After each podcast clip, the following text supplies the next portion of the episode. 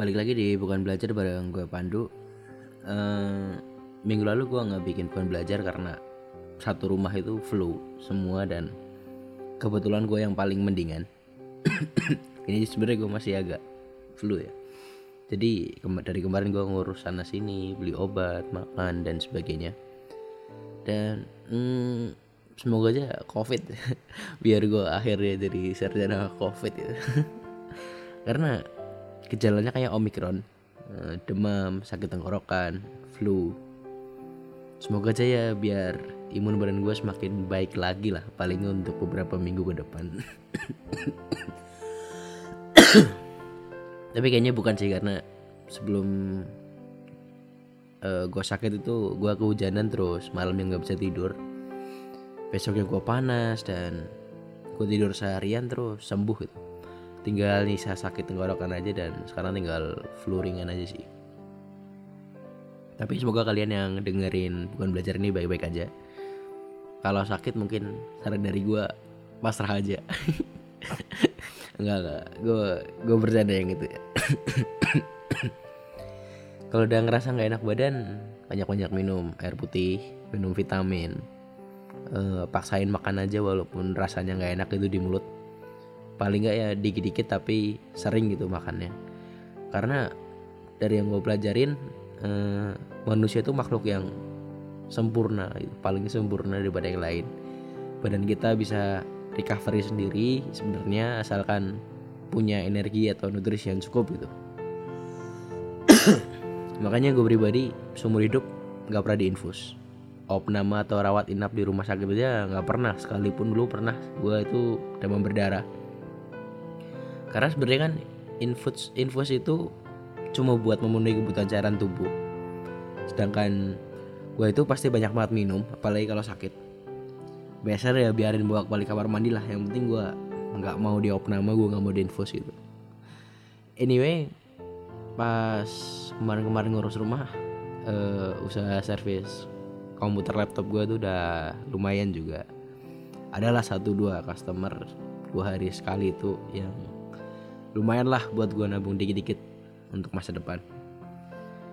Mungkin satu yang menarik buat gue adalah baru gue sadarin pas kemarin gue jelasin masalah laptop ke customer. Adalah cara pandang gue tentang value gitu. Mungkin gue mulai dari gimana cara gue memandang uang karena value itu yang paling mudah mungkin untuk gue jelasin. Dan kayaknya sih sebenarnya udah pernah gue omongin sebelumnya. Bahwa buat gue uang adalah sebuah alat untuk menukarkan waktu yang gue punya. Maksudnya eh, gue akan memandang uang itu pantas atau tidak untuk dikeluarkan untuk dipakai jika waktu yang gue dapat itu sepadan dengan yang gue keluarkan tadi. Gue langsung aja ke contoh eh, misal ketika gue pakai layanan GoFood, GrabFood dan sebagainya itu sebenarnya kan gue itu bisa aja untuk keluarin motor terus ke tempat makannya entah makan di sana atau dibungkus bawa pulang Nah, ketika gue pakai jasa GoFood dan atau lainnya itu, berarti kan gue membeli waktu yang harusnya gue pakai buat ngeluarin motor, berangkat, beli makanannya, ngantri, terus pulang. Gue menukarkan uang yang gue punya untuk waktu itu, entah nantinya waktunya gue pakai buat apa. Ketika emang gue perlu waktunya, maka gue akan pakai jasanya. Uangnya itu akan gue anggap sepadan dengan eh, waktu yang gue dapat ini tuh sama halnya dengan cara gue memandang barang gitu gue memandang value suatu barang dari waktu yang gue dapat entah efisiensi waktu yang gue dapat dari memakai barang itu atau lama gue menggunakannya. Misal gue beli HP dan HP itu rusak misalnya dalam anggaplah lima tahun gitu. Gue nggak sayang-sayang HP-nya rusak gitu karena gue memandang value-nya dengan gue udah pakai selama lima tahun gitu. HP-nya udah gue pakai lima tahun dan menurut gue harganya sebanding dengan lima tahun itu. Jadi ya ya udah gue nggak nggak merasa sayang karena HP-nya rusak gitu. Uh, gue itu baru menyadari ketika gue menjelaskan tentang baterai itu ada umurnya sebenarnya gitu kan. Dan laptop itu harus dirawat untuk memperpanjang uh, jangka waktu penggunaannya kemarin gitu. dan mungkin ini juga yang bikin gue nggak gampang ke bawah arus kayak sekarang ini ya gue nggak ikut NFT NFT-an binary option dan teman-temannya itu karena menurut gue value-nya nggak sepadan dengan waktu yang gue pakai. Gue lebih mentingin value di mata gue ini ketimbang iming-iming untuk kaya dan sebagainya itu hype dan ya teman-temannya itulah. Karena sebenarnya value ini kan yang jadi nilai dari NFT ya sebenarnya.